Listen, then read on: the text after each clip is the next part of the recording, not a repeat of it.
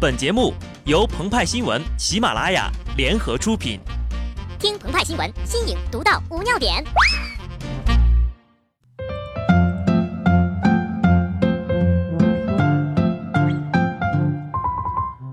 本文章转自澎湃新闻、澎湃联播，听众朋友们，大家好，我是机智的小布。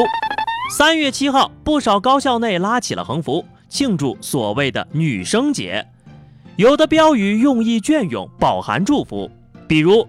三生三世三月七，十里桃花不如你。但也有不少标语充斥着性暗示和性别歧视，令人作呕。比如三七与三八只有一日之隔。说起女生节的缘由呀，大概是因为“妇女”这个词儿不被年轻美貌的小姐姐们所接受，于是自发组织了女生之节。尤其是近年来在商家的鼓动之下，蔚然成风啊。但是同学们，在官方词典中，“妇女”的定义是对成年女子的通称，在司法解释中定义十四岁以上的女性为妇女。所以啊，有些巫山的老铁，你们数学学得很好，给你们点个赞。既然有了女生节，那么就要发挥女生节的作用了。但作用不应该只是体现在商业狂欢和标语戏谑中，比如妇女节。其全称叫联合国妇女权益和国际和平日，所以呢，少女节作为妇女节的补充，可以适当多关注一下教育平权、追求校园内的妇女权益保障等。当然了，这也只是一个建议哈。在多元化的社会，每个人都有自己的生活和选择，既会有女粉丝一夜哭三次，原因只是爱豆张继科因伤退赛，也会有很酷的女生。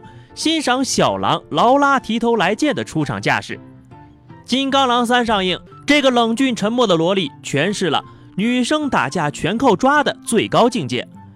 有朋友说起 X 教授和罗根就像一对父子，可不是嘛？一百八十多岁的罗根带着九十多岁的查尔斯，别说父子了，爷孙都还差一辈呢。还有朋友问，万磁王去哪儿了呀？看完电影再去买张刺客的票，人家呀在隔壁五号厅里玩信仰之月呢。而影片中老狼和小狼的组合让人惊艳，可谓 X 战警版的杀手不太冷。当年饰演萝莉杀手的娜塔莉波特曼早就长大了，为人妻为人母，准备庆祝国际妇女劳动节。这个杀手不太冷是她幼女时代的代表作，而到了她的少女时代。就不得不提他另一部耳熟能详的作品《黑天鹅》。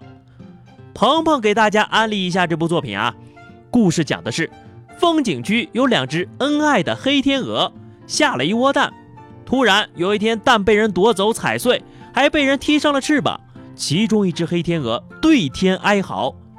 此时一旁有一个跳芭蕾舞的小女孩，把这一切都看在了眼里，义愤填膺，便化身为黑天鹅。从此走上了复仇之路，发誓要惩罚虐待者。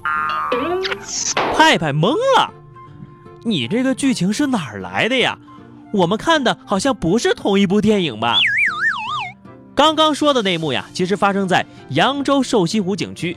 一名男子跨过护栏拿走了天鹅蛋，在被旁人劝阻后呀，他摔蛋踩蛋，还脚踢黑天鹅，随后离开了现场。虐鸟事件发生之后呢，警方介入，于昨日锁定了嫌疑人，仅十五岁，目前正在接受调查。也不知道这个少年和黑天鹅之间什么仇什么怨哈。人家骆宾王七岁的时候看到鹅，也没说嘴馋偷人家蛋吃呀，反而还知道做了一手咏鹅。